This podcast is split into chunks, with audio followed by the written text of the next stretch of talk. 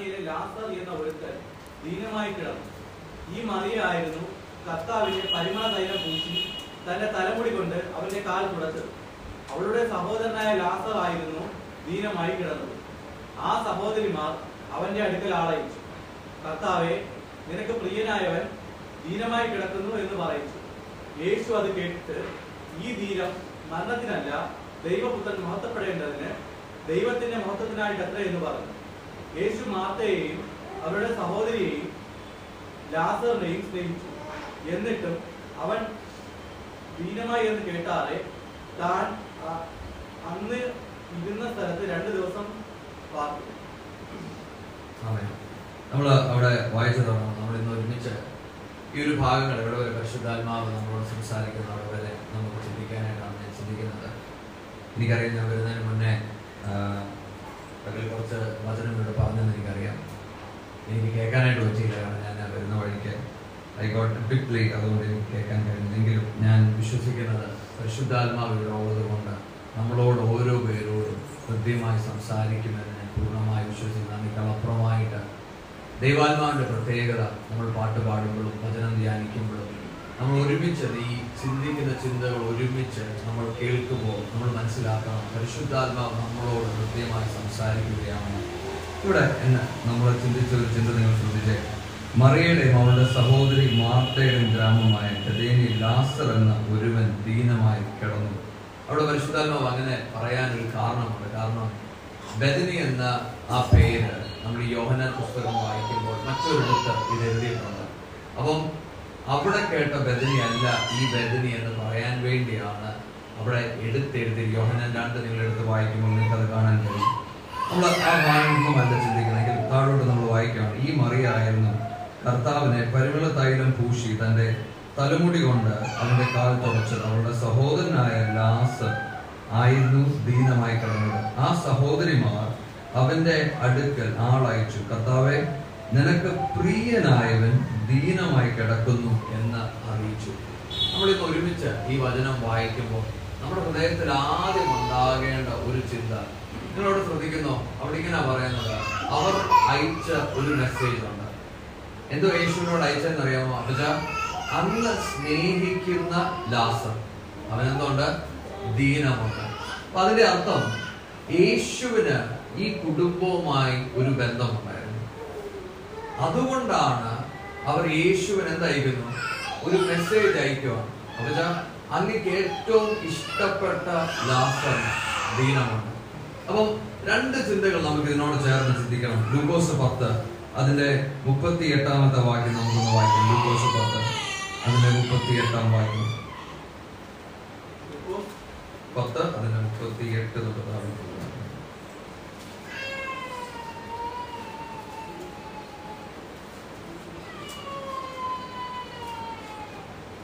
പിന്നെ അവൻ യാത്ര ചെയ്യുകയും അവൻ ഒരു ഗ്രാമത്തിലെത്തി. മാർത്ത എന്ന പേരുള്ള ഒരു സ്ത്രീ അവനെ വീട്ടിൽ കൊണ്ടു കൈക്കൊണ്ടു. അവൾക്ക് മറിയ എന്നൊരു സഹോദരി ഉണ്ടായിരുന്നു. അവൾ കർത്താവിന്റെ കാൽക്കൽ ഇരുന്ന് അവന്റെ വചനം കേട്ടുകൊണ്ടിരുന്നു. മാർത്തയോ വളരെ ശുശ്രൂഷയാൽ കുഴങ്ങിയിട്ട് അടുക്കെ വന്ന് കർത്താവെ എന്റെ സഹോദരി ശുശ്രൂഷയ്ക്ക് എന്നെ തനിച്ചു വിട്ടിരിക്കുന്നതിൽ നിനക്ക് വിചാരമില്ലയോ? എന്നെ സഹായിപ്പാൻ അവളോട് കൽപ്പിച്ചാലും എന്ന് പറഞ്ഞു. കർത്താവ് അവളോട് മാർത്തേ മാർത്തേ നീ പലതിനെ ചൊല്ലി വിചാരപ്പെട്ടും മനം കലങ്ങിയും ഇരിക്കുന്നു. എന്നാൽ അല്പം മാത്രമേ വേണ്ടൂ. അല്ല ഒന്നുമല്ല മറിയ നല്ല അംശം തിരഞ്ഞെടുത്തിരിക്കുന്നു. അത് ആരും അവളോട് അപഹരിക്കുകയില്ല ആമേൻ. നിങ്ങൾ ശ്രദ്ധിച്ചോ? പിന്നെ അവർ യാത്ര പോകെ അവർ ഒരു ഗ്രാമത്തിൽ എത്തും. മാർത്ത എന്ന പേരുള്ള സ്ത്രീ അവനെ വീട്ടിൽ കൈക്കൊണ്ടു. മക്കളെ നമ്മൾ ഈ വചനം വായിക്കുമ്പോൾ ഈ ഗോസ്പിൾസിന്റെ പ്രത്യേകത. യേശുവിനെ നമുക്ക് ഇന്ന് പഠിക്കുമ്പോൾ നമുക്ക് യേശു ഭയങ്കര പ്രിയപ്പെട്ടവൻ പക്ഷെ അന്നത്തെ കാലഘട്ടത്തിൽ യേശു എന്ന് പറഞ്ഞാൽ ഒരു കൾട്ട് ടീച്ചറാണ്. എന്ന് പറഞ്ഞാൽ ആർക്കും യേശുവിനെ കുറിച്ച് അറിയത്തില്ല. യഹൂദന്മാരാണ് അല്ലെങ്കിൽ നമ്മുടെ ഒരു ഭാഷയിൽ പറഞ്ഞാൽ വിശ്വാസികളായിരിക്കുന്നവരുടെ കൂട്ടത്തിൽ യഹൂദന്മാർക്ക് മാത്രമാണ് ദൈവത്തെ അറിയാവുന്നത്. അപ്പൊ ദൈവത്തെ അറിയുന്ന യഹൂദന്മാർ പറയുവാണ് ഈ യേശു ആരാന്ന് നമുക്കറിയത്തില്ല. നമ്മൾ ഈ യോഹനാൻ തന്നെ പഠിക്കുമ്പോൾ അവിടെ കാണുന്നത് യേശുവിനെ കുറിച്ച് പറയുന്നത് നിന്റെ അപ്പൻ ആരാണെന്ന് നിനക്കറിയാമോ എന്നാ ചോദിക്കുന്നത്? എന്ന് പറഞ്ഞാൽ അവരുടെ കൂട്ടത്തിൽ അവർ സംസാരിക്കുമ്പോൾ അവർ യേശുവിനെ കുറിച്ച് പറയും ഇത് യോസേഫിന്റെ മകനൊന്നുമല്ല. നമ്മൾ ഈ വചനം വായിക്കുമ്പോൾ നമുക്ക് പരിശുദ്ധാത്മാവിന്റെ കൃപ കൊണ്ട് നമുക്ക് ദൂതുണ്ട് ഒരു ദൂതൻ വന്നു. നിങ്ങളൊന്ന് ആലോചിച്ച് നോക്കിക്കേ. നമ്മുടെ കാലഘട്ടത്തിൽ നമ്മൾ എന്തുമാത്രം കഥകൾ കേൾക്കുന്നു? പക്ഷെ കേൾക്കുന്ന എല്ലാ കഥയൊന്നും നമ്മൾ വിശ്വസിക്കത്തില്ല. നമ്മൾ എന്തായിരിക്കും പറയുന്നത് ഓ ചുമ്മാ പറഞ്ഞുണ്ടാക്കുന്ന. അല്ലെ പുള്ളിയുടെ അവസരത്തിന് വേണ്ടി പുള്ളി ചെയ്തതാ. ഇതുപോലായിരുന്നു യേശുവിന്റെ അപ്പനെയും അമ്മയെയും കുറിച്ച് യഹൂദന്മാര് പറഞ്ഞത്. അങ്ങനെങ്കിൽ യേശു ഈ വചനമൊക്കെ പഠിപ്പിക്കാൻ തുടങ്ങിയപ്പോൾ പലരും പറഞ്ഞു കാണും ഈ പുള്ളിയിൽ നിന്ന് അകന്നിരിക്കുന്നതാണ് നല്ലത്.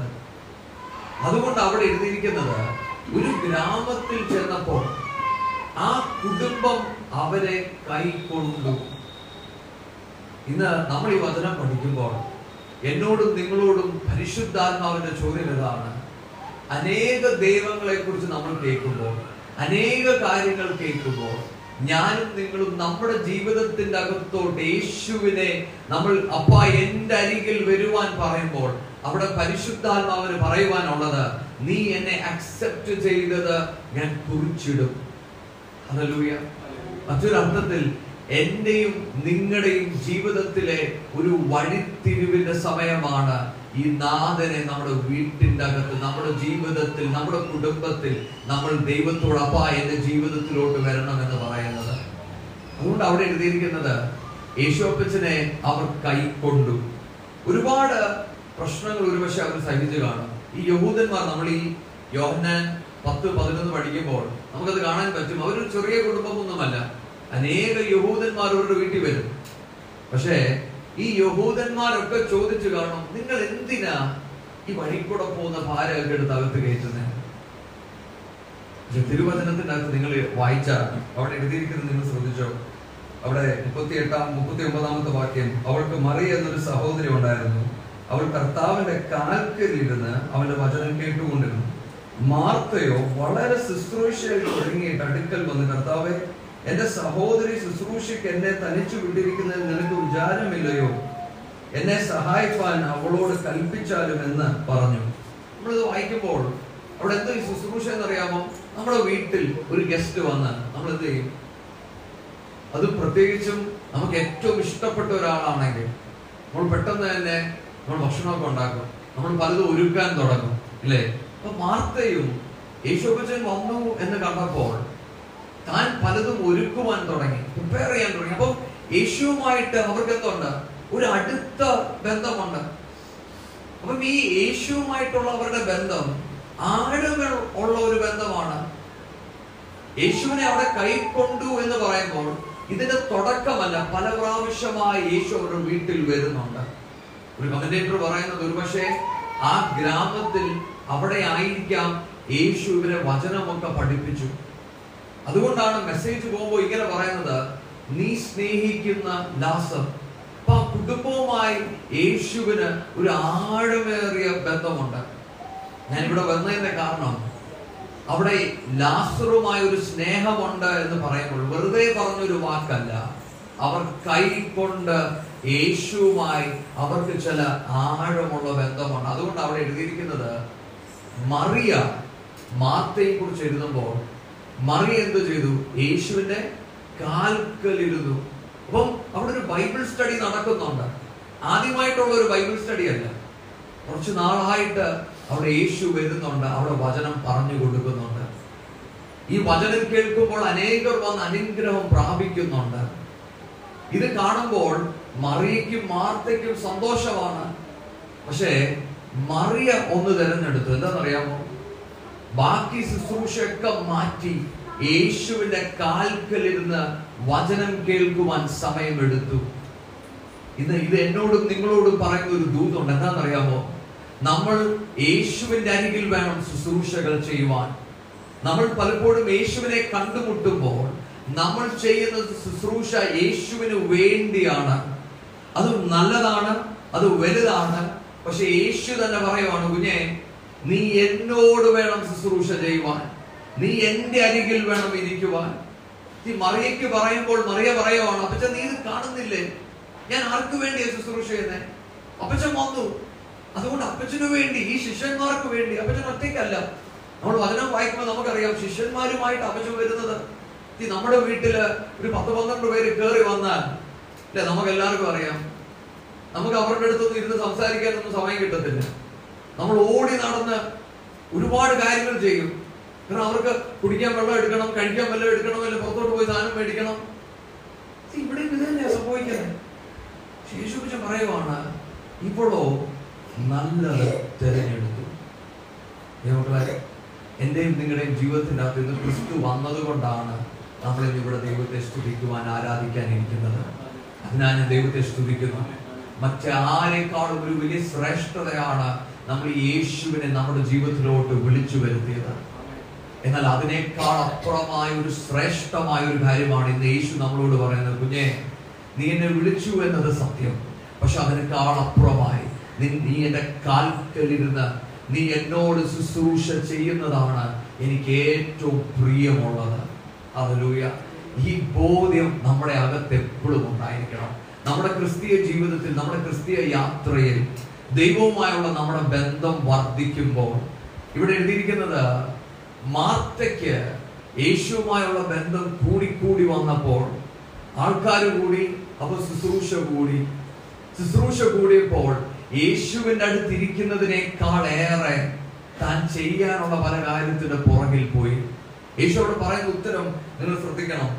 എന്നാൽ അല്പമേ വേണ്ടു അല്ല ഒന്ന് മതി.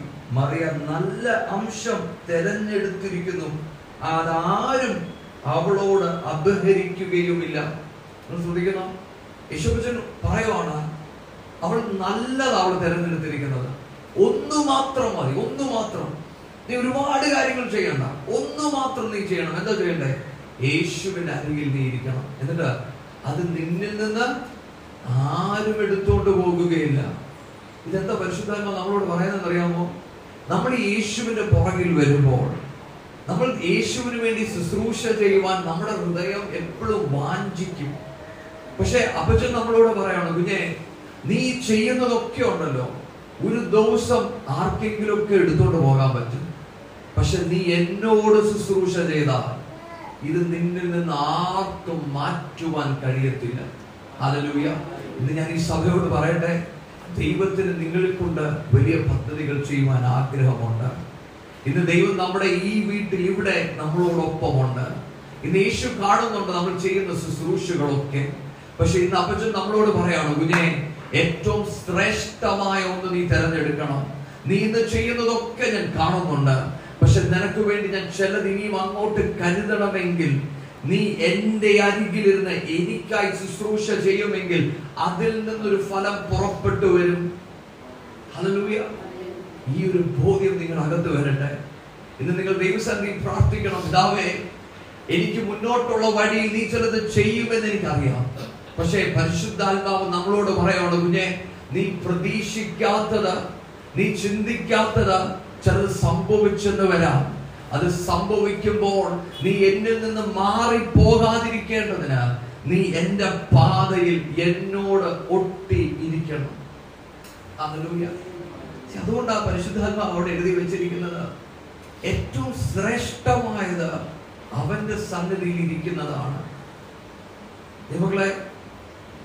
നമ്മൾ പ്രാർത്ഥിക്കുക മാത്രമല്ല നമ്മൾ ദൈവത്തോട് തീരുമാനമെടുക്കണം. അപ്പ ഞാൻ മറ്റൊരു ശുശ്രൂഷ ചെയ്തില്ലെങ്കിലും നിന്റെ മുഖം ഞാൻ അന്വേഷിക്കും. ഇന്ന് ആത്മീയതയിലെ ഏറ്റവും വലിയ വീഴ്ച എന്നത് ദൈവത്തെ അന്വേഷിക്കുന്നതിനേക്കാൾ ഏറെ ഇന്ന് കൂടുതൽ പേരും ശുശ്രൂഷയിലാണ് അവർ ഫോക്കസ് ചെയ്യുന്നത്. നിങ്ങൾ ദൈവവചനം വായിച്ചാൽ യേശു രാത്രിയോളം ഇരുന്ന് ശിഷ്യന്മാരെ തെരഞ്ഞെടുക്കേണ്ടതിന് വേണ്ടി പ്രാർത്ഥിച്ചു. അതേ വാക്യത്തിൽ ഇങ്ങനെ എഴുതിയിരിക്കുന്നത് അവരെന്തിനാ തെരഞ്ഞെടുത്തതെന്ന് അറിയാമോ തന്നോടൊപ്പം ഇരിക്കേണ്ടതിനു വേണ്ടി. അവരുടെ ഒന്നാമത്തെ റെസ്പോൺസിബിലിറ്റി അവർ ദൈവത്തോട് ഒപ്പം ഇരിക്കുവാൻ വേണ്ടിയായിരുന്നു. അങ്ങനെ ഇരുന്ന് ആരും വീണുപോയതുമില്ല യോഹന്നാൻ യേശുപ്പന്റെ മാറോട് ചേർന്നിരുന്നു പ്രശ്നങ്ങൾ വന്നു ബലഹീനതകൾ വന്നു പക്ഷെ അവിടെ ഒന്നും താൻ വീണു പോയില്ല. അതുകൊണ്ടാണ് നമ്മൾ ഒന്ന് യോഹനാൻ വായിക്കുമ്പോൾ യോഹനാൻ പറയുന്ന ഒരു സാക്ഷിയുണ്ട്. ഞാൻ കണ്ടതും കേട്ടതും അറിഞ്ഞതും അതാണ് നിങ്ങളോട് ഞാൻ പകർന്നു തരുന്നത്. ദൈവങ്ങളെ ഞാൻ വിശ്വസിക്കുന്ന ഈ സഭയ്ക്ക് വരുന്ന ഒരു ജനത്തോട് ചില സാക്ഷികൾ പറയുവാനുണ്ട് എന്ന് ഞാൻ വിശ്വസിക്കുന്നു. പക്ഷെ നിങ്ങൾ കണ്ടതും കേട്ടതും അറിഞ്ഞതും ആയ സാക്ഷികളാകുവാനാണ് ദൈവം നമ്മളെ വിളിച്ചിരിക്കുന്നത്. ഈ നാഥന്റെ മാറോട് ചേർന്നിരിക്കാതെ നമുക്ക് ഒരിക്കലും ഒരു സാക്ഷിയായി മാറുവാൻ കഴിയത്തില്ല. ഇന്ന് തുടക്കത്തിൽ ഈ വചനം നമ്മൾ ധ്യാനിക്കുമ്പോൾ നമ്മുടെ പ്രാർത്ഥന ഇതാകട്ടെ. അപ്പ അങ്ങയോട് ചേർന്നിരിക്കുക അപ്പ അങ്ങയുടെ ശബ്ദം കേൾക്കുക എന്റെ ഒരു കൃപ പകർന്നു തരണം. അപ്പച്ച മറ്റെന്ത് ഞാൻ ചെയ്യുമ്പോഴും അപ്പച്ച ഇതിനെ റിപ്ലേസ് ചെയ്യുവാൻ എനിക്ക് പറ്റരുത്. ഞാനിത് പറയുവാൻ വേണ്ടി അല്ല സത്യത്തിൽ ഈ ഈ ഭാഗം എടുത്തത്. പക്ഷേ പരിശുദ്ധാത്മാവ് എന്റെ ഹൃദയത്തിൽ നിങ്ങളോട് ഇത് പറയുവാൻ പിന്നെയും പറയുന്നത് കൊണ്ടാണ് ഞാൻ ഇത് എടുത്തു പറയുന്നത്. നിങ്ങൾ ഇതുവരെയും ഉപയോഗിച്ച ദൈവദാസന്മാരെ നിങ്ങൾ നോക്കിയാൽ John Wesley George Whitefield ഇങ്ങനെയുള്ള ദൈവദാസന്മാരെ കുറിച്ചൊക്കെ നമ്മൾ വായിക്കുമ്പോൾ അവരൊക്കെ പറയുന്നത് എന്താണെന്ന് അറിയാമോ അവരുടെ ജീവിതത്തിൽ അവർ വലിയ കാര്യങ്ങൾ ദൈവം അവരെ കൊണ്ട് ചെയ്യിപ്പിച്ചു. പക്ഷേ അവരുടെ ജീവചരിത്രം വായിക്കുമ്പോൾ അവർ പറയുന്നത് ഇങ്ങനെയാണ്. മാർട്ടിൻ ലൂതർ പറയുന്നത് നാലും അഞ്ചും മണിക്കൂറുകൾ ദൈവസന്നിധിയിൽ എനിക്ക് ഇരിക്കുവാൻ കഴിഞ്ഞില്ല എങ്കിൽ എന്നെ ഏൽപ്പിച്ചത് എനിക്ക് വിശ്വസ്തയോട് ചെയ്യുവാൻ കഴിയത്തില്ല. നിങ്ങൾ മനസ്സിലാക്കുന്നോ? എന്ന് പറഞ്ഞാൽ എന്നെ ഒരുപാട് കാര്യങ്ങൾ ഏൽപ്പിച്ചിട്ടുണ്ട്. പക്ഷേ അതെനിക്ക് പൂർത്തീകരിക്കണമെങ്കിൽ ആദ്യം എന്റെ നാഥന്റെ അടുത്തിരുന്ന് ചിലത് പ്രാപിക്കണം. ദൈവങ്ങളെ നമ്മുടെ ശുശ്രൂഷ വെളിപ്പെടേണ്ടത് ആദ്യം ദൈവസന്നിധിയിൽ നിന്ന് പ്രാപിച്ചുകൊണ്ടായിരിക്കണം. ദൈവം പകരാത്തതൊന്നും നമുക്ക് മറ്റുള്ളവർക്ക് ഒഴിച്ചു കൊടുക്കുവാൻ പറ്റത്തില്ല. ദൈവം പകർന്നെങ്കിൽ മാത്രമേ നമുക്ക് ഒഴിച്ചു കൊടുക്കുവാൻ കഴിയത്തുള്ളൂ. ജോൺ വെസ്ലിയെ കുറിച്ച് നമ്മൾ വായിച്ചാൽ തന്നെ കുറിച്ച് പറയുന്നത് താൻ അഞ്ചും ആറും മണിക്കൂർ. എപ്പോഴും ദൈവസന്നിധിയിൽ പ്രാർത്ഥിക്കും. എല്ലാ ബുധനാഴ്ചയും വെള്ളിയാഴ്ചകളിലും താൻ ഉപവസിക്കും. തന്റെ കൂടെ ഉള്ളവരോട് താൻ പറയുന്നത് നിങ്ങൾ നിശ്ചയമായിട്ടും നിർബന്ധമായി നിങ്ങൾ ഉപവസിച്ചിരിക്കണം. ഞാനത് പറയാനൊരു കാരണമുണ്ട്. നിങ്ങൾ അവരുടെ ചരിത്രം വായിച്ചാൽ ഹോളിനസ് മൂവ്മെന്റ് എന്നാണ് ജോൺ വെസ്ലിയുടെ മൂവ്മെന്റിനെ കുറിച്ച് പറയുന്നത്. ഹിസ്റ്റോറിയൻസ് പറയുന്നത് ഈ ദൈവദാസന്മാർ സുവിശേഷം പറഞ്ഞില്ലായിരുന്നുവെങ്കിൽ ഒരു ഫ്രഞ്ച് റെവല്യൂഷൻ നടന്നതുപോലെ ഒരു വലിയൊരു റെവല്യൂഷൻ അന്ന് ബ്രിട്ടനിൽ ഉണ്ടായേനെ പക്ഷെ ഇവർ സുവിശേഷം പറഞ്ഞതുകൊണ്ട് അവിടുത്തെ ജനം സുവിശേഷം കേട്ടതുകൊണ്ട് അതുകൊണ്ടാണ് ചരിത്രത്തിൽ ചില വലിയ പ്രശ്നങ്ങളില്ലാത്തൊരു കാലഘട്ടം അവരിൽ നിന്ന് മാറിപ്പോയത്. എന്തുകൊണ്ടാണ് ഇത് സംഭവിക്കുന്നതെന്ന് അറിയാമോ? അവർ ദൈവസന്ധിയിൽ വേർപാടോട് ദൈവസന്ധിയിൽ പ്രാർത്ഥിച്ചു. അവർ ദൈവത്തോട് ശുശ്രൂഷ ചെയ്യുന്നവരായിരുന്നു. ഇന്ന് സഭയായിരിക്കുന്ന നമ്മളോട് പരിശുദ്ധാത്മാവിന് പറയാനുള്ളതും അത് തന്നെയാണ് വരുന്ന ഒരു ജനം അടുത്ത് വരുന്ന ചില ദൈവത്തിന്റെ വഴികൾ അത് നിങ്ങൾക്ക് വേണ്ടി തുറന്ന് അത് അനുഗ്രഹമാകണമെങ്കിൽ നമ്മൾ ദൈവസന്നിധിയിൽ ഇരുന്ന് ദൈവത്തോട് ശുശ്രൂഷിക്കണം. അങ്ങനെ നമ്മൾ ദൈവത്തോട് ശുശ്രൂഷിക്കുമെങ്കിൽ ഒരു ദൈവിക ശക്തി കൊണ്ട് ദൈവം നമ്മളെ നിറയ്ക്കും. ആ ശക്തിയാൽ ചിലവരെ ക്രിസ്തുവിൽ നേടുവാൻ ദൈവം നമ്മളെ സഹായിക്കും. നമുക്ക് തിരിച്ച് യോഹനാൻ പതിനൊന്നിലൂടെ തിരിച്ചു വരാം.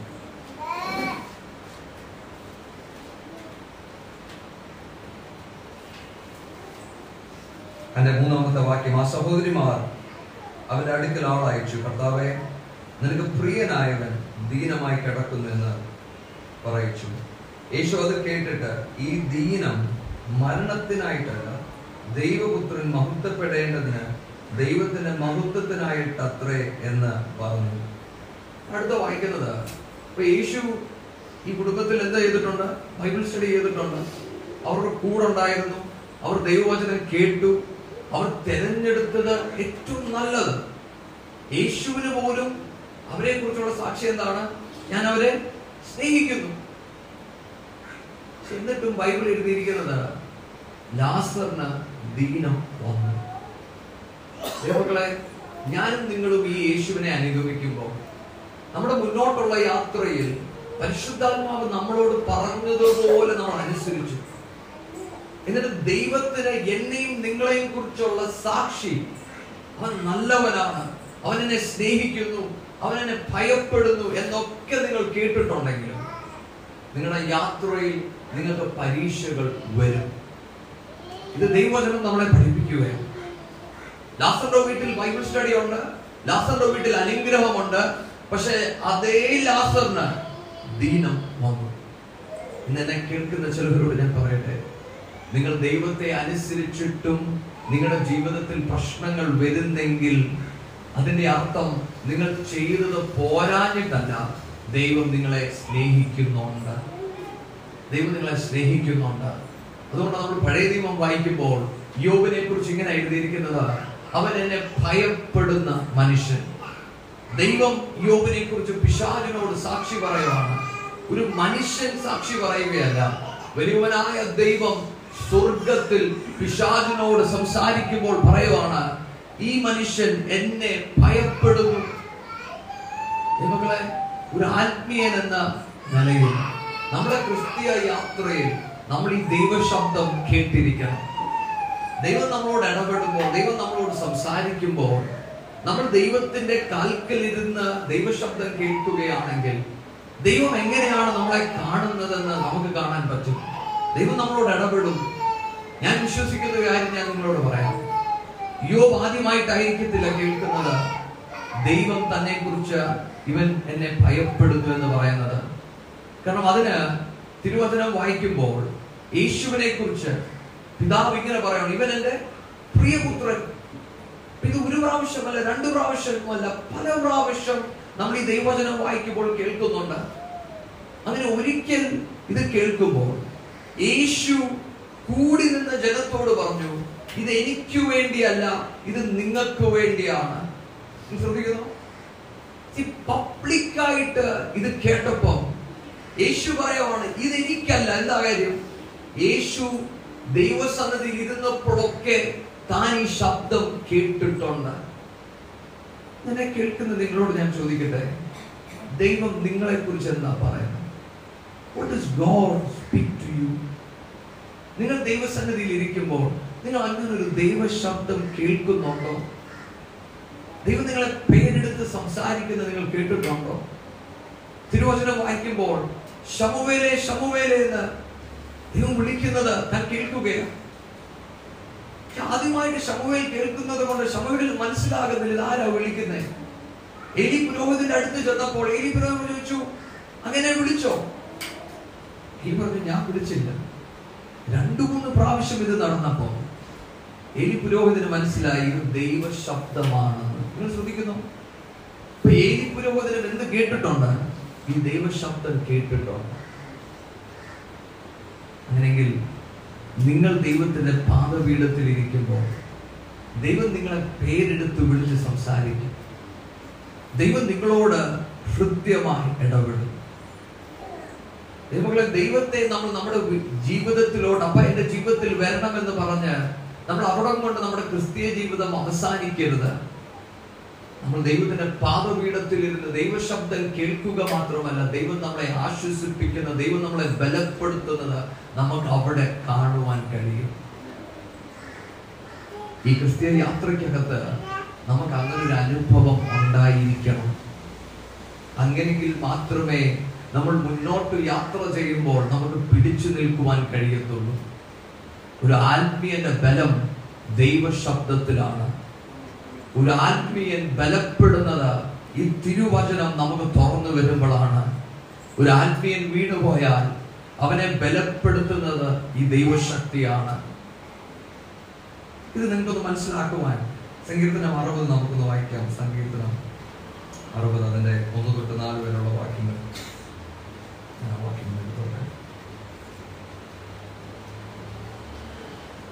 അറുപത്തി ഒന്ന് ദൈവമേ എന്റെ നിലവിളി കേൾക്കണമേ. എന്റെ പ്രാർത്ഥന ശ്രദ്ധിക്കണമേ. എന്റെ ഹൃദയം ക്ഷീണിക്കുമ്പോൾ ഞാൻ ഭൂമിയുടെ അറ്റത്ത് നിന്ന് നിന്നെ വിളിച്ചപേക്ഷിക്കും.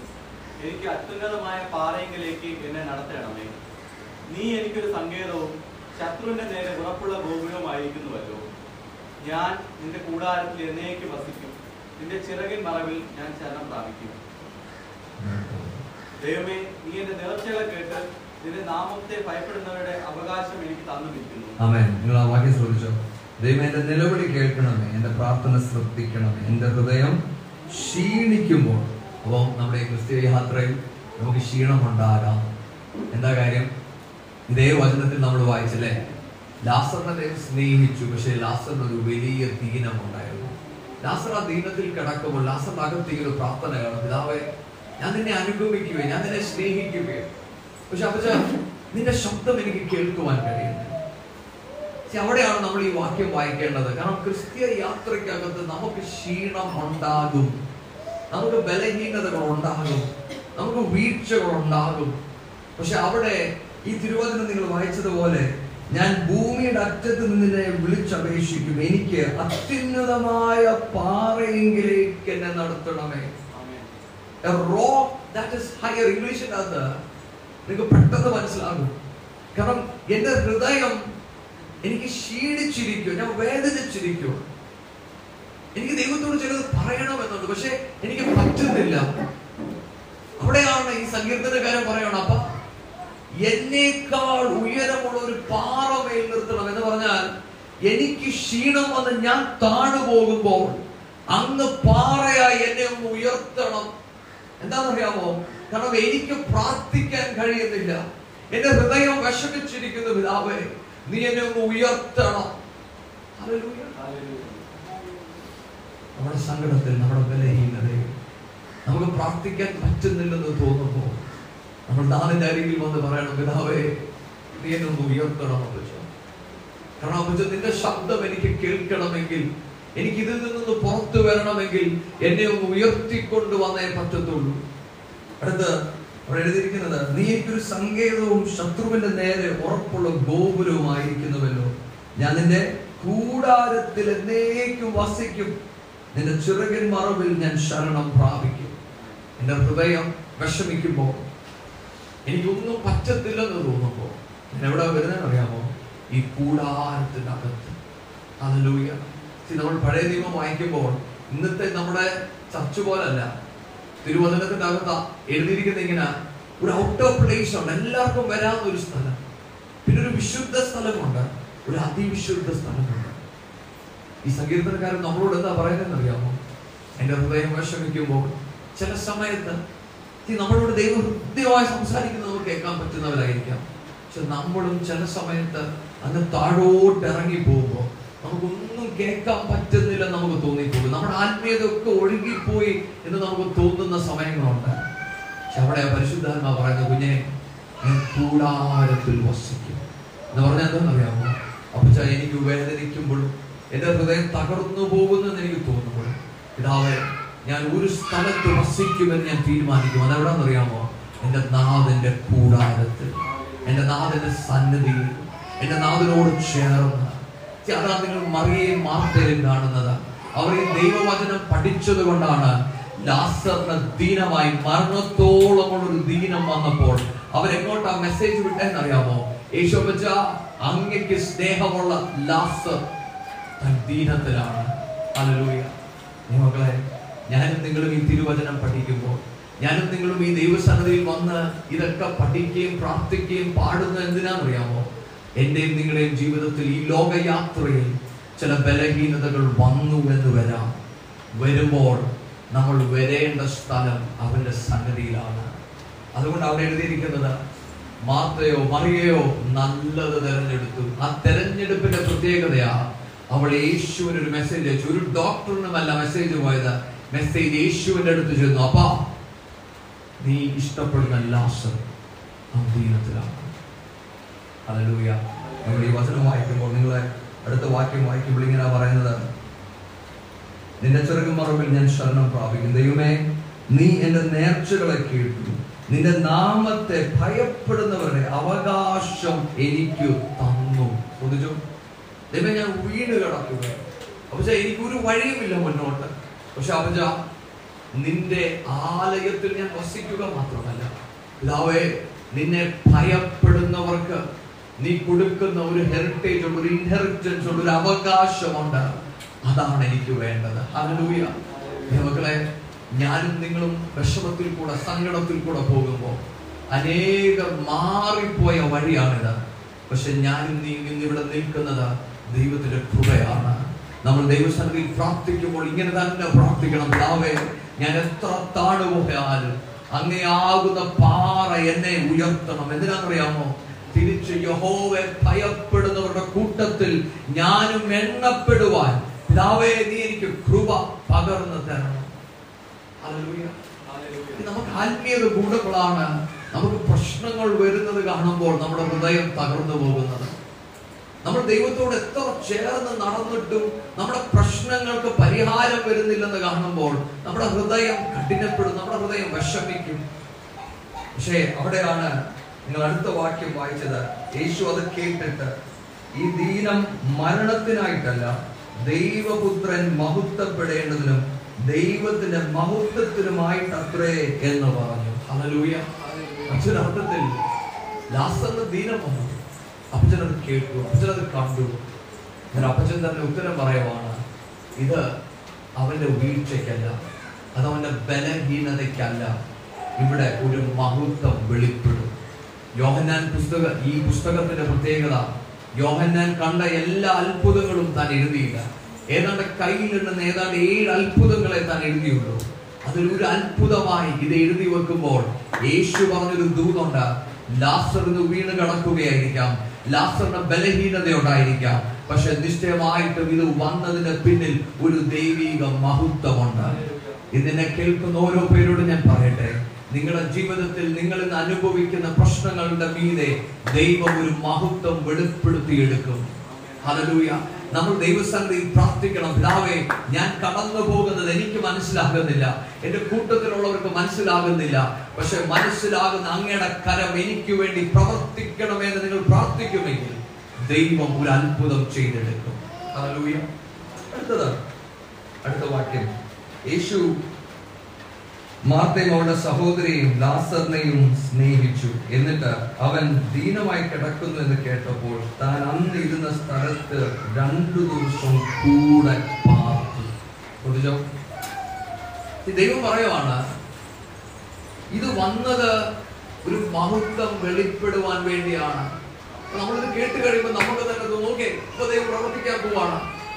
പക്ഷെ അവർ എഴുതിയിരിക്കുവാണ് യേശു ഇത് കേട്ട് കഴിഞ്ഞപ്പോ യേശു രണ്ടു ദിവസവും കൂടെ അവിടെ പാർത്തെന്ന് നിങ്ങൾ ചിന്തിച്ചു നോക്കിക്കേ നമുക്കറിയാവുന്ന ആർക്കെങ്കിലും എന്തെങ്കിലും പറ്റിയെന്ന് നമ്മൾ അറിഞ്ഞു നമ്മുടെ പ്രതികരണം എന്തായിരിക്കും? നമ്മൾ എന്ത് ചെയ്താലും അത് അവിടെ വെച്ച് നിർത്തി നമ്മൾ ഓടി അതിന് പുറകെ പോകും അല്ലേ യേശുവിനെ കുറിച്ച് എഴുതിയിരിക്കുവാണ് യേശു അന്ന് പോയതില്ലെന്നല്ല രണ്ടു ദിവസവും കൂടെ താമസിപ്പിച്ചാ പോയത് ഇത് വായിക്കുമ്പോൾ നമുക്കൊരു തെറ്റിദ്ധാരണ വരും. അയ്യോ അപ്പൊ യേശുവിന് ഇവരോട് അത്ര സ്നേഹം പോരായിരുന്നായിരുന്നു. കാരണം മെസ്സേജ് വന്ന അപ്പച്ച അങ്ങ് സ്നേഹിക്കുന്ന ലാസർ അവരുടെ തോന്നലായിരിക്കും. എന്ന് തോന്നാതിരിക്കാൻ വേണ്ടിയാണ് പരിശുദ്ധാത്മാവ് ഇതിന്റെ മേലത്തെ വാക്യത്തിൽ ഇങ്ങനെ എഴുതിയത്. യേശു മാർത്തയും അവരുടെ സഹോദരിയെയും ലാസറിനെയും സ്നേഹിച്ചു. എന്ന് പറഞ്ഞാൽ ആരോടും അപ്പച്ചൻ ഒരു വിഷമവും ഇല്ല. അപ്പച്ചൻ രണ്ടു ദിവസം താമസിച്ചു എന്നതിന്റെ അർത്ഥം. മറിയോട് ദേഷ്യമുണ്ടെന്നോ മാർത്തയോട് ദേഷ്യമുണ്ടെന്നോ ഒന്നുമില്ല. മൂന്ന് പേരോടും എന്റെ നാഥന അധികമായി താൻ സ്നേഹിച്ചു. അതിലൂയ ഇന്ന് നമ്മൾ ഒരുമിച്ച് ഈ വചനം ധ്യാനിക്കുമ്പോൾ ഞാൻ നിങ്ങളോട് പറയട്ടെ നിങ്ങളുടെ വിഷയത്തിൽ നിങ്ങൾ ഒരുപക്ഷെ നിങ്ങൾ കേൾക്കുന്നുണ്ടായിരിക്കാം. ദൈവം ചിലത് ചെയ്യും. ദൈവം ഇപ്പോൾ ചിലത് ചെയ്യും എന്ന് നിങ്ങൾ കേൾക്കുന്നുണ്ടായിരിക്കാം. എന്നിട്ട് കാണാതിരിക്കുമ്പോൾ നിങ്ങളോടുള്ള ദൂതാണ് എന്റെ നാഥൻ സ്നേഹിക്കുന്നത് കൊണ്ടാണ് ചില താമസങ്ങൾ നടക്കുന്നത്. ദൈവത്തിന് അതിന്റെ പിന്നിൽ ഒരു പദ്ധതി ഉണ്ട് ദൈവം ചിലത് ചെയ്തെടുക്കുകയാണ്. ഞാനും നിങ്ങളും കാണാത്ത ചിലത് ദൈവം നമുക്ക് വേണ്ടി ചെയ്തുകൊണ്ടിരിക്കുകയാണ്. നമ്മളെപ്പോഴും മനസ്സിലാക്കണം ദൈവത്തിന്റെ താമസം ഒരിക്കലും നമ്മുടെ കഷ്ടതയ്ക്കല്ല നമ്മുടെ ശാപത്തിനല്ല. ദൈവം ചിലത് താമസിപ്പിക്കുന്നെങ്കിൽ അതൊരു മഹത്വം വെളിപ്പെടുവാൻ വേണ്ടിയാണ്. അതിന്റെ പിന്നിൽ ദൈവത്തിനൊരു പദ്ധതിയുണ്ട് അടുത്തത് ഏഴാമത്തെ വാക്യം. അതിനുശേഷം അവൻ ശിഷ്യരോട് നാം വീണ്ടും യഹൂദയിലേക്ക് പോവുക എന്ന് പറഞ്ഞു. ശിഷ്യന്മാർ അവനോട് റവി യഹൂദന്മാർ ഇപ്പോൾ തന്നെ നിന്നെ കല്ലെറിയുവാൻ ഭാവിച്ചുവല്ലോ. നീ പിന്നെയും അവിടെ പോകുന്നുവോ? എന്ന് ചോദിച്ചു. നിങ്ങൾ അടുത്ത വായിക്കുന്നത് ഈ രണ്ടു ദിവസം കഴിഞ്ഞ പേശോപിച്ച ശിഷ്യന്മാരോട് പറയാണ് "വാ, നമുക്ക് പോവാം. ശിഷ്യന്മാർ യേശുബിജനോട് പറയുക അപ്പച്ച അപ്പച്ചൻ അറിയാലോ നമ്മൾ ഈ വഴി ഇങ്ങോട്ട് വന്നപ്പോ ഇവർ ഓൾറെഡി കല്ലെറിയാൻ നിൽക്കുമോ എന്തിനാ പിന്നെ അങ്ങോട്ട് തന്നെ പോകുന്നത് ഇത് പറയുന്നതിന് മറ്റൊരു കാരണമുണ്ട്. യേശു ഇപ്പം നിൽക്കുന്ന സ്ഥലം. നിങ്ങൾ നാൽപ്പതാമത്തെ വാക്യം ഒന്ന് വായിച്ചേ. മുപ്പത്തി ഒമ്പത് പത്താമത്തെ മുപ്പത്തി ഒമ്പത് നാൽപ്പത് നാൽപ്പത്തി അവർ അവനെ പിന്നെയും പിടിപ്പാൻ നോക്കി. അവനും അവരുടെ കയ്യിൽ നിന്ന് ഒഴിഞ്ഞു പോയി. പത്ത് പത്ത് മുപ്പത്തി ഒമ്പത് അവൻ അതെ അതെ. അവർ അവനെ പിന്നെയും പിടിപ്പാൻ നോക്കി. അവനും അവരുടെ കയ്യിൽ നിന്ന് ഒഴിഞ്ഞു പോയി. അവൻ യോധാനക്കരെ യോഹന്നാൻ ആദ്യം സ്നാനം കഴിപ്പിക്കൊണ്ടിരുന്ന സ്ഥലത്ത് പിന്നെയും ചെന്ന് അവിടെ പാർത്തു. പലരും അവന്റെ അടുക്കൽ വന്ന് യോഹന്നാൻ അടയാളമൊന്നും ചെയ്തിട്ടില്ല. എന്നാൽ ഇവനെ കുറിച്ച് യോഹന്നാൻ പറഞ്ഞതൊക്കെ സത്യമായിരുന്നു എന്ന് പറഞ്ഞ് അവിടെ പലരും അവനിൽ അവിടെ പലരും അവനിൽ വിശ്വസിച്ചു എന്ന് പറഞ്ഞാൽ മേളത്തെ വാക്യത്തിൽ യേശുവിനെ കല്ലെറിയാൻ ഒരു ഒരു കൂട്ടം നിപ്പുണ്ട് അതിന്റെ നടുക്കൂടെ അപ്പച്ചൻ ഇവിടെ എത്തിയപ്പോ അവിടെ യോഹനൻ പണ്ട് യേശുവിനെ കുറിച്ച് പറഞ്ഞ കാര്യങ്ങൾ സത്യമാണെന്ന് മനസ്സിലാക്കി ഒരു കൂട്ടം ജനം. യേശു പറയുന്ന കേൾക്കുവാൻ യേശുവിന്റെ അടുത്ത് വന്നു. അനേകർ അന്ന് യേശുവിന്റെ വചനം കേട്ട് വിശ്വസിച്ചു എന്ന് പറഞ്ഞാൽ നമ്മുടെ ഭാഷയിൽ പറഞ്ഞാൽ ഈ സഭയ്ക്കകത്ത് ഞാൻ വരുമ്പോൾ ഒരു ഭയങ്കര ഉണർവ് നടക്കും. എല്ലാവരും കേട്ട് അത്ഭുതങ്ങളൊക്കെ നടക്കും. ഇതേ സമയത്ത് ഞാൻ പറയാണ് ശരി ഞാൻ മീറ്റിംഗ് ഇവിടെ നിർത്തിയിട്ട് ഞാൻ വേറെ ഒരിടത്തോട്ട് പോവാ. എങ്ങോട്ടാ പോകുന്നത് നേരത്തെ എന്നെ ഓടിച്ച് വിട്ട സ്ഥലത്തോട്ട്. മനസ്സിലാവുന്നുണ്ടോ? അതാ ശിഷ്യന്മാർ ചോദിക്കുന്ന അപ്പച്ച ഇവിടെ ഉണർവ് നടന്നുകൊണ്ടിരിക്കും ഇവിടെ വലിയ പ്രവൃത്തി നടന്നുകൊണ്ടിരിക്കും എന്തിനാ അപ്പച്ചനെ അപ്പത്തോട്ട് പോകുന്നത് മനസ്സിലാവുന്നുണ്ടോ? അതിന് യേശുപ്പച്ചൻ പറഞ്ഞ ഒരു ഉത്തരം നിങ്ങൾ ശ്രദ്ധിച്ചോ? അടുത്തത് ഒമ്പതാമത്തെ വാക്യം. അതിന് യേശു പകലിന് പന്ത്രണ്ട് മണിക്കൂറില്ലയോ? പകൽ സമയത്ത് നടക്കുന്നവൻ ഈ ലോകത്തിന്റെ വെളിച്ചം കാണുന്നത് കൊണ്ട് ഇടറുന്നില്ല. രാത്രിയിൽ നടക്കുന്നവനോ അവന് വെളിച്ചം ഇല്ലായത് കൊണ്ട് ഇടറുന്നു എന്ന ഉത്തരം പറഞ്ഞു. അപ്പൊ ഈ ഉത്തരം കേൾക്കുമ്പോൾ നമുക്ക് ഭയങ്കര സർപ്രൈസിംഗ് ആയിട്ട് തോന്നും. ഇതൊക്കെ യേശു ഇവിടെ പറയുന്നത്? യേശു പറയുവാണ് വെളിച്ചത്തിൽ നടക്കുന്നവൻ അവൻ വീണു പോകുകയില്ല എന്ന് പറഞ്ഞാൽ ഞാനും നിങ്ങളും ദൈവഹിതപ്രകാരമാണ് നടക്കുന്നതെങ്കിൽ നമ്മുടെ മുന്നിൽ എത്ര വലിയ പ്രശ്നം വന്നാലും അതിനെ ഞാനും നിങ്ങളും ഭയപ്പെടേണ്ട ആവശ്യമില്ല. നമ്മുടെ ചുറ്റളവിലുള്ളവർ പറയും അയ്യോ നീ ഇനി മുന്നോട്ട് പോയാൽ നീ നിലനിൽക്കത്തില്ല. പക്ഷേ യേശു എന്നെയും നിങ്ങളെ പഠിപ്പിക്കുകയാണ് നീ ദൈവഹിതത്തിൽ നടക്കുവാൻ പഠിക്കണം. അങ്ങനെ ദൈവഹിതത്തിൽ നടക്കുമെങ്കിൽ മുന്നിൽ വരുന്ന പ്രശ്നം എത്ര വലുതാണെങ്കിലും അത് നിന്നെ തകർക്കുകയില്ല. എന്താ ഈ ദൈവഹിതം എന്ന് പറഞ്ഞത്? എന്ന് കാണിക്കാൻ വേണ്ടി നിങ്ങൾ യോഹനനെട്ട് അതിൽ ഇരുപത്തി ഒമ്പതാമത്തെ വാക്യം വായിച്ചു. യോഹനനെട്ട് അതിൽ ഇരുപത്തി ഒമ്പതാമത്തെ വാക്യം.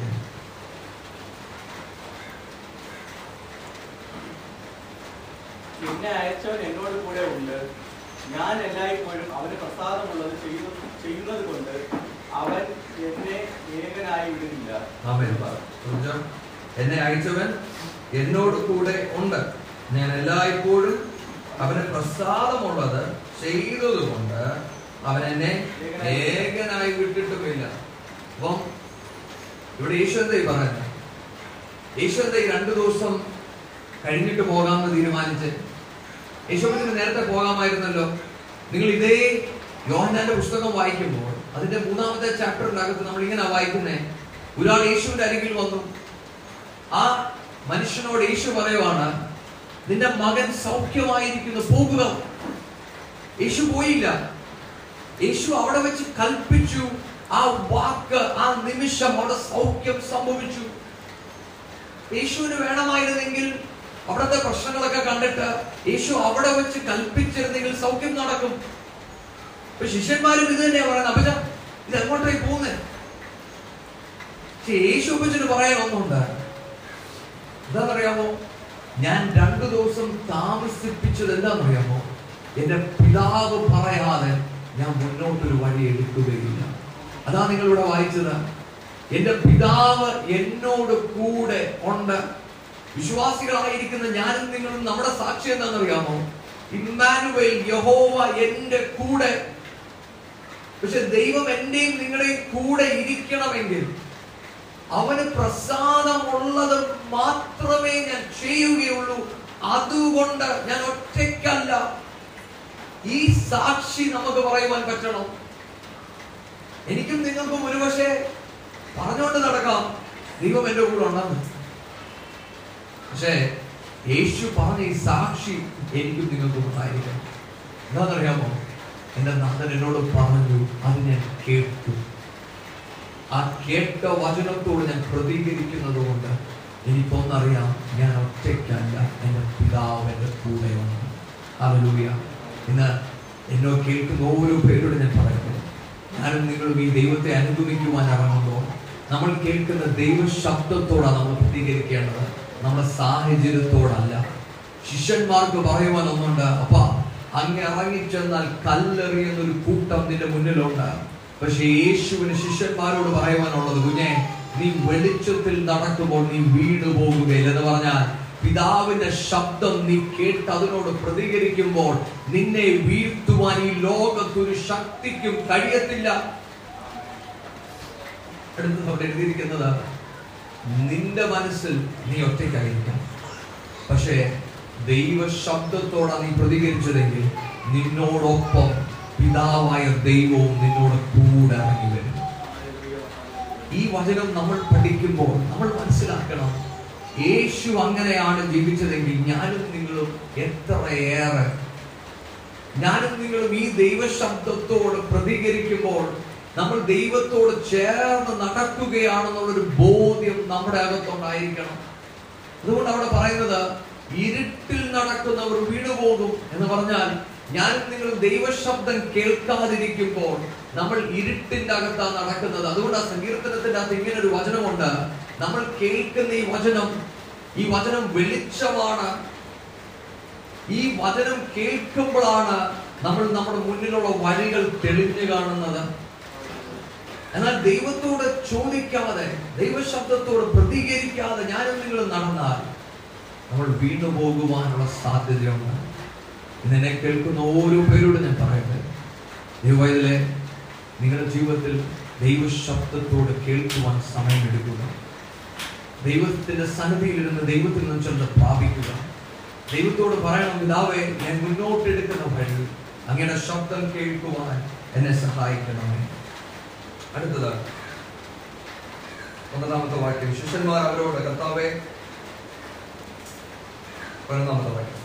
ഇത് പറഞ്ഞിട്ട് അവൻ നമ്മുടെ സ്നേഹിതനായ ലാസർ നിദ്ര കൊള്ളുന്നെങ്കിലും ഞാൻ അവനെ ഉണർത്തുവാൻ പോകുന്നെന്ന് അവരോട് പറഞ്ഞു.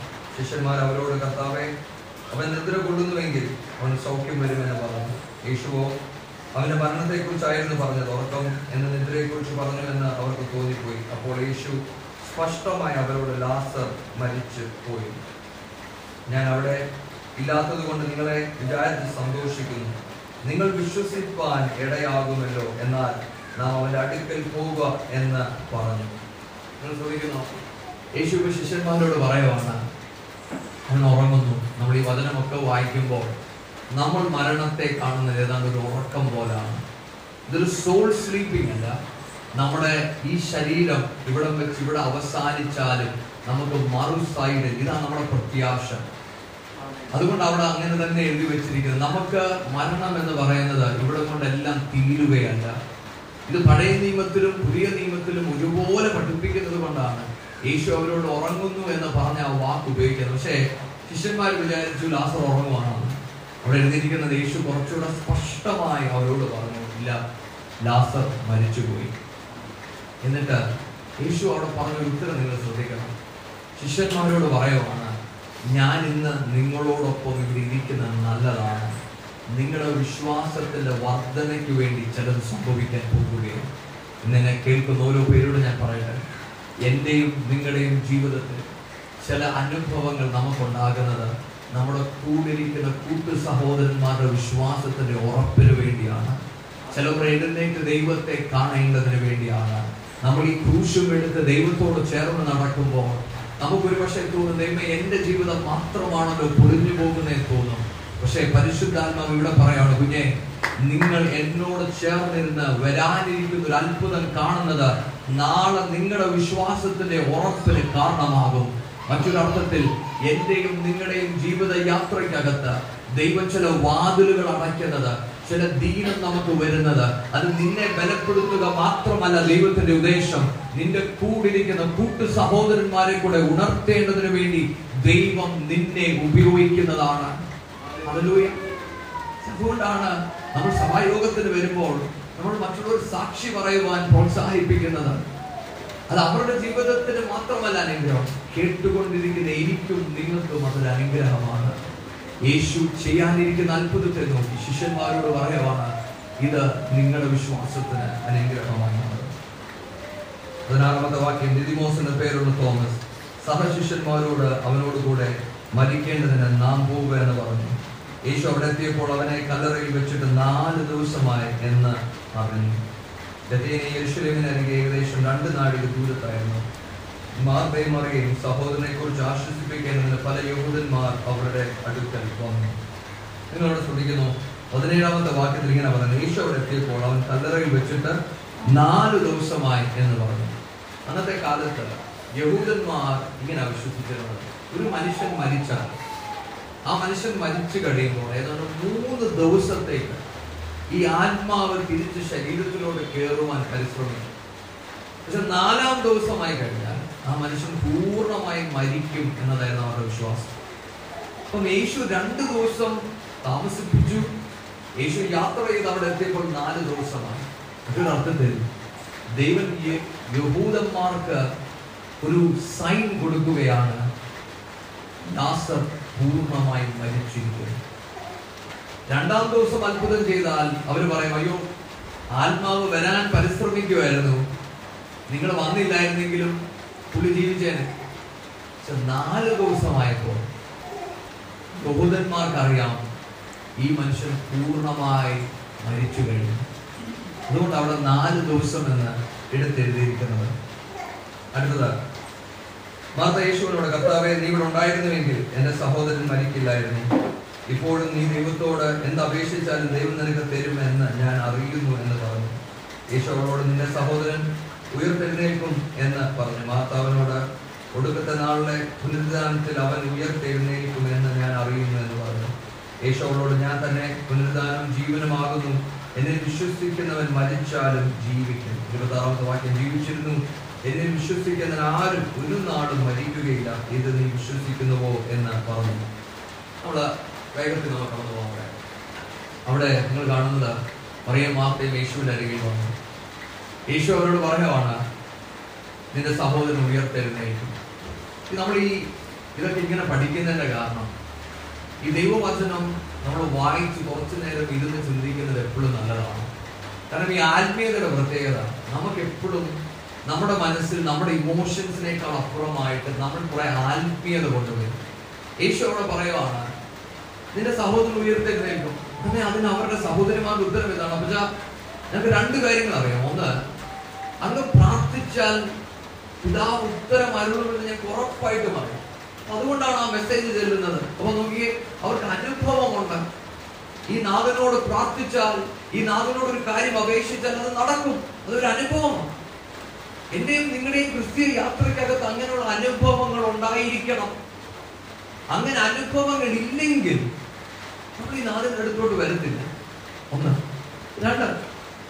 അവർ പറയാമോ അപ്പച്ച അങ്ങ് പറഞ്ഞ് ഞങ്ങൾ വിശ്വസിക്കുന്നു. നിശ്ചയമായിട്ടും ഞങ്ങൾ വിശ്വസിക്കുന്നു. ആ നാളിൽ നിങ്ങളുടെ സഹോദരൻ ഉയർത്തേ നമ്മളും അങ്ങനെ അല്ലേ നമുക്ക് ആത്മീയത കൂടുമ്പോൾ നമ്മൾ ചെറുതൊക്കെ കേൾക്കുമ്പോൾ നമുക്കറിയാം ഉറപ്പായിട്ട് നടക്കത്തില്ല? പിന്നെ നമ്മുടെ മനസ്സിൽ അടുത്ത ചിന്ത നാലൊരു സ്തോത്രം ഒപ്പിച്ച അങ്ങ് പറഞ്ഞ പോലെ ഇപ്പൊ നടക്കത്തില്ല അത് പോട്ടെ. അങ്ങ് പറയുന്ന സമയത്ത് നടക്കട്ടെ യേശുപ്പത്തിൽ ഇതൊന്നും ശാസിച്ചില്ല അതല്ല ശ്രദ്ധിക്കുന്നു. യേശുപ്പത്തിൽ ഉടനെ തന്നെ പറഞ്ഞു നിന്റെ വിശ്വാസം എവിടെ പോയി? എന്നൊന്നും ചോദിച്ചില്ല. ഇത് നമുക്ക് വേണ്ടി ഇത് എഴുതി വെച്ചിരിക്കുന്നു. നമ്മൾ ദൈവസന്നിധിയിൽ ചെല്ലുമ്പോൾ നമ്മുടെ ബലഹീനത നമ്മുടെ വിശ്വാസക്കുറവ് നമുക്ക് നാടിന്റെ അടുത്ത് പറയാം. ഞാൻ സാധാരണ എല്ലായിടത്തും പറയുന്നതല്ലേ നമ്മൾ പഴയ നിയമം വായിക്കുമ്പോൾ അവിടെ എഴുതിയിരിക്കുന്നത് ഇസ്രായേൽ ജനത്തിന്റെ വിശ്വാസക്കുറവും മുഖാന്തരം അവർ കനാൻ ദേശം കയറി. എന്താ ഒരു വിശ്വാസക്കുറവെന്ന് അറിയാമോ അവർ തമ്മിൽ തമ്മിലാ സംസാരിക്കുന്നത്. ഇവർ തമ്മിൽ തമ്മിൽ സംസാരിച്ച് ഓ ഈ ദൈവത്തെ കൊണ്ട് നടക്കുന്നില്ല ഓ ഇതൊന്നും നടക്കത്തില്ല.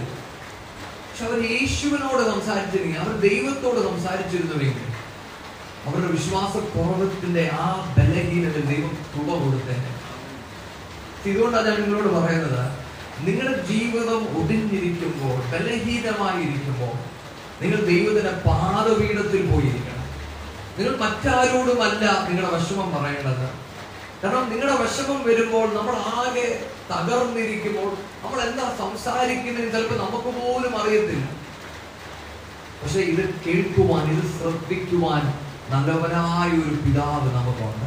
അതിലൂടെ ഒരു സ്വർഗസ്ഥനായ പിതാവ് നമ്മുടെ ഏത് പ്രാർത്ഥനയ്ക്കും ചെവി തരുവാൻ നമ്മുടെ അരികിലുണ്ട്. മറ്റൊരു അർത്ഥത്തിൽ ഏറ്റവും വിശ്വസ്തനായ നമ്മളേറെ സ്നേഹിക്കുന്ന ഒരു സ്വർഗസ്ഥനായ പിതാവ്. അവൻ നമ്മളെ ഒരിക്കലും ശാസിക്കത്തില്ല. അവൻ നമ്മളോട് ഒരിക്കലും ഇറങ്ങിപ്പോകാൻ പറയത്തില്ല. അവൻ നമ്മളോട് ഒരിക്കലും നീ എന്താ ഒരു ബലഹീനനെ പോലെ സംസാരിക്കുന്നതെന്ന് ചോദിക്കത്തില്ല. പകരം നമ്മുടെ ബലഹീനതയെ നമുക്ക് കൃപ പകർന്നത് അതിലൂയ ഇന്ന് ഞാൻ നിങ്ങൾ ഇവിടെ ഇരിക്കുമ്പോൾ നമുക്ക് പറയുവാനുള്ള സാക്ഷിയും അത് തന്നെയാണ്. നമ്മുടെ മുന്നോട്ടുള്ള യാത്രയിൽ പ്രാർത്ഥിച്ചതെല്ലാത്തിനും നമുക്ക് ഉത്തരം ലഭിച്ചു കാണത്തില്ല. ചോദിച്ചതെല്ലാം നമുക്ക് കിട്ടി കാണത്തില്ല ഒരുപാട് മുറിവുകൾ ഒരുപാട് വിഷമങ്ങൾ ഈ ക്രിസ്തീയ യാത്രയിൽ നമുക്കുണ്ടാകാം.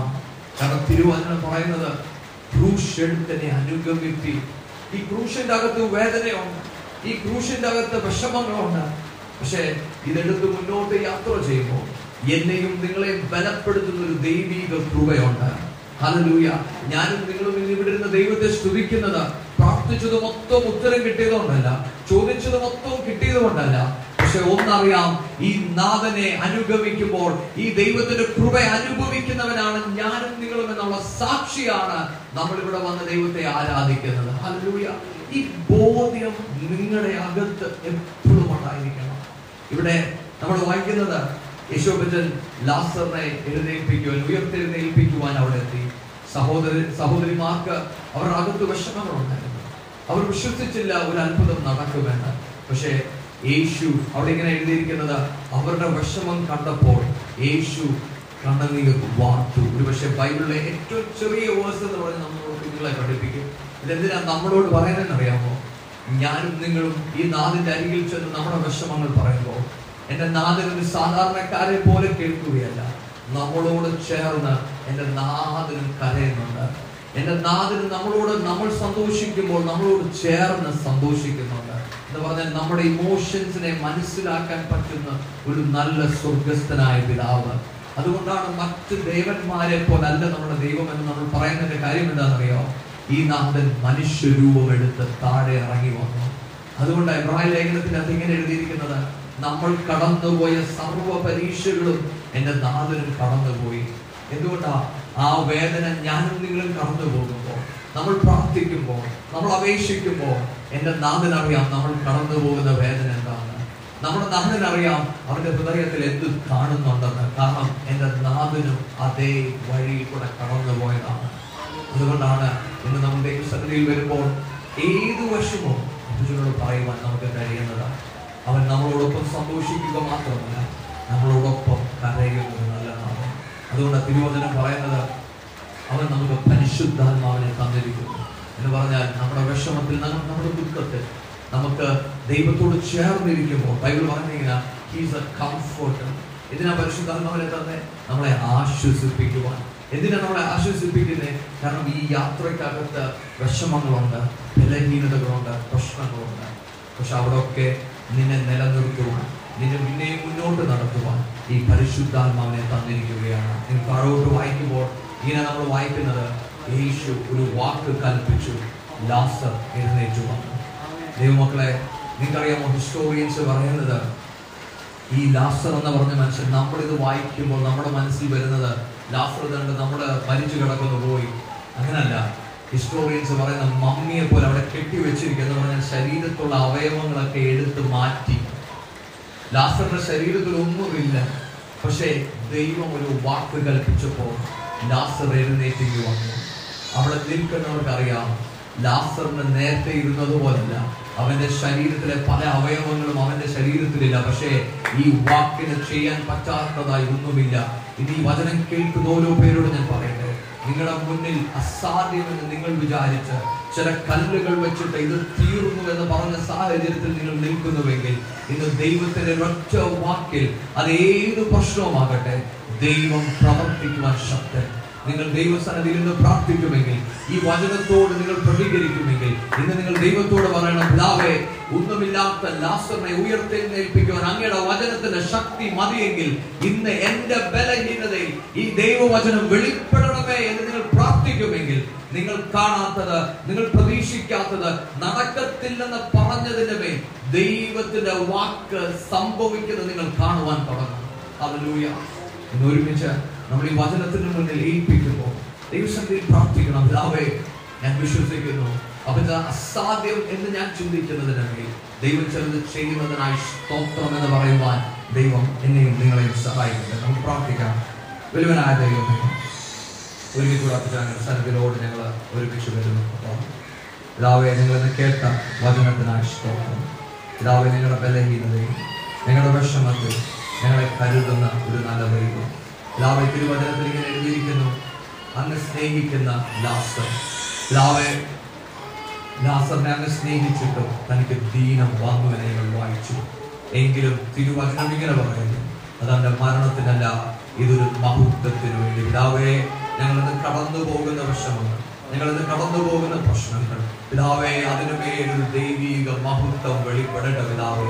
അവ ചെയ്യുന്ന ഈ വചനം ഇവിടെ കൽപ്പിച്ച് സംസാരിക്കുമ്പോൾ അവിടെ ചിലവരുടെ ജീവിതത്തിന്റെ മേൽ ചില ജീവനുള്ളത് ചില സംഭവിക്കട്ടെ എന്ന് ഞാൻ പ്രാർത്ഥിക്കുന്നു പിതാവേ. അവ അസാധ്യം എന്ന് ചിന്തിച്ച ചിലർ ഇതിനകത്ത് ഇരുപ്പുണ്ട് പിതാവേ. അവ ഇനി നടക്കുകയില്ല എന്ന് വിചാരിക്കുന്ന ചിലതുണ്ട് പിതാവേ. അപ്പൊ അത് രോഗമാകട്ടെ അതെന്തുമാകട്ടെ പിതാവേ? ഒരുപക്ഷെ ഡോക്ടർമാർ പറഞ്ഞു കാണും ഇത് നീ ഇത് ചെയ്യാതെ പറ്റുകയില്ല എന്ന് പറയുന്ന ചില അവസ്ഥകളുടെ യേശുവിൻ അധികാരമുള്ള നാമത്തിൽ ആ ബലഹീനതകൾ മാറട്ടെ നിങ്ങൾ കൽപ്പിക്കുന്നു പിതാവേ. ദൈവകൃപ വ്യാപരിക്കട്ടെ. ദൈവമേ ദൈവജനത്തിന്റെ മേൽ ഈ വചനത്തിന്റെ കൃപ വ്യാപരിക്കട്ടെ നിങ്ങൾ പ്രാർത്ഥിക്കുന്നു പിതാവേ. ഞങ്ങളോട് നീ ഹൃദ്യമായി സംസാരിച്ചതിനായി സ്തോത്രം. ദൈവനാമം മഹത്വം ഇവിടെ വെളിപ്പെടും കൃപകൊണ്ട് നിറയ്ക്കണം. യേശുവൻ നാമത്തിൽ അപേക്ഷിക്കുന്നു. പ്രാർത്ഥന കേട്ടാണ് ആമേ കർത്താവ്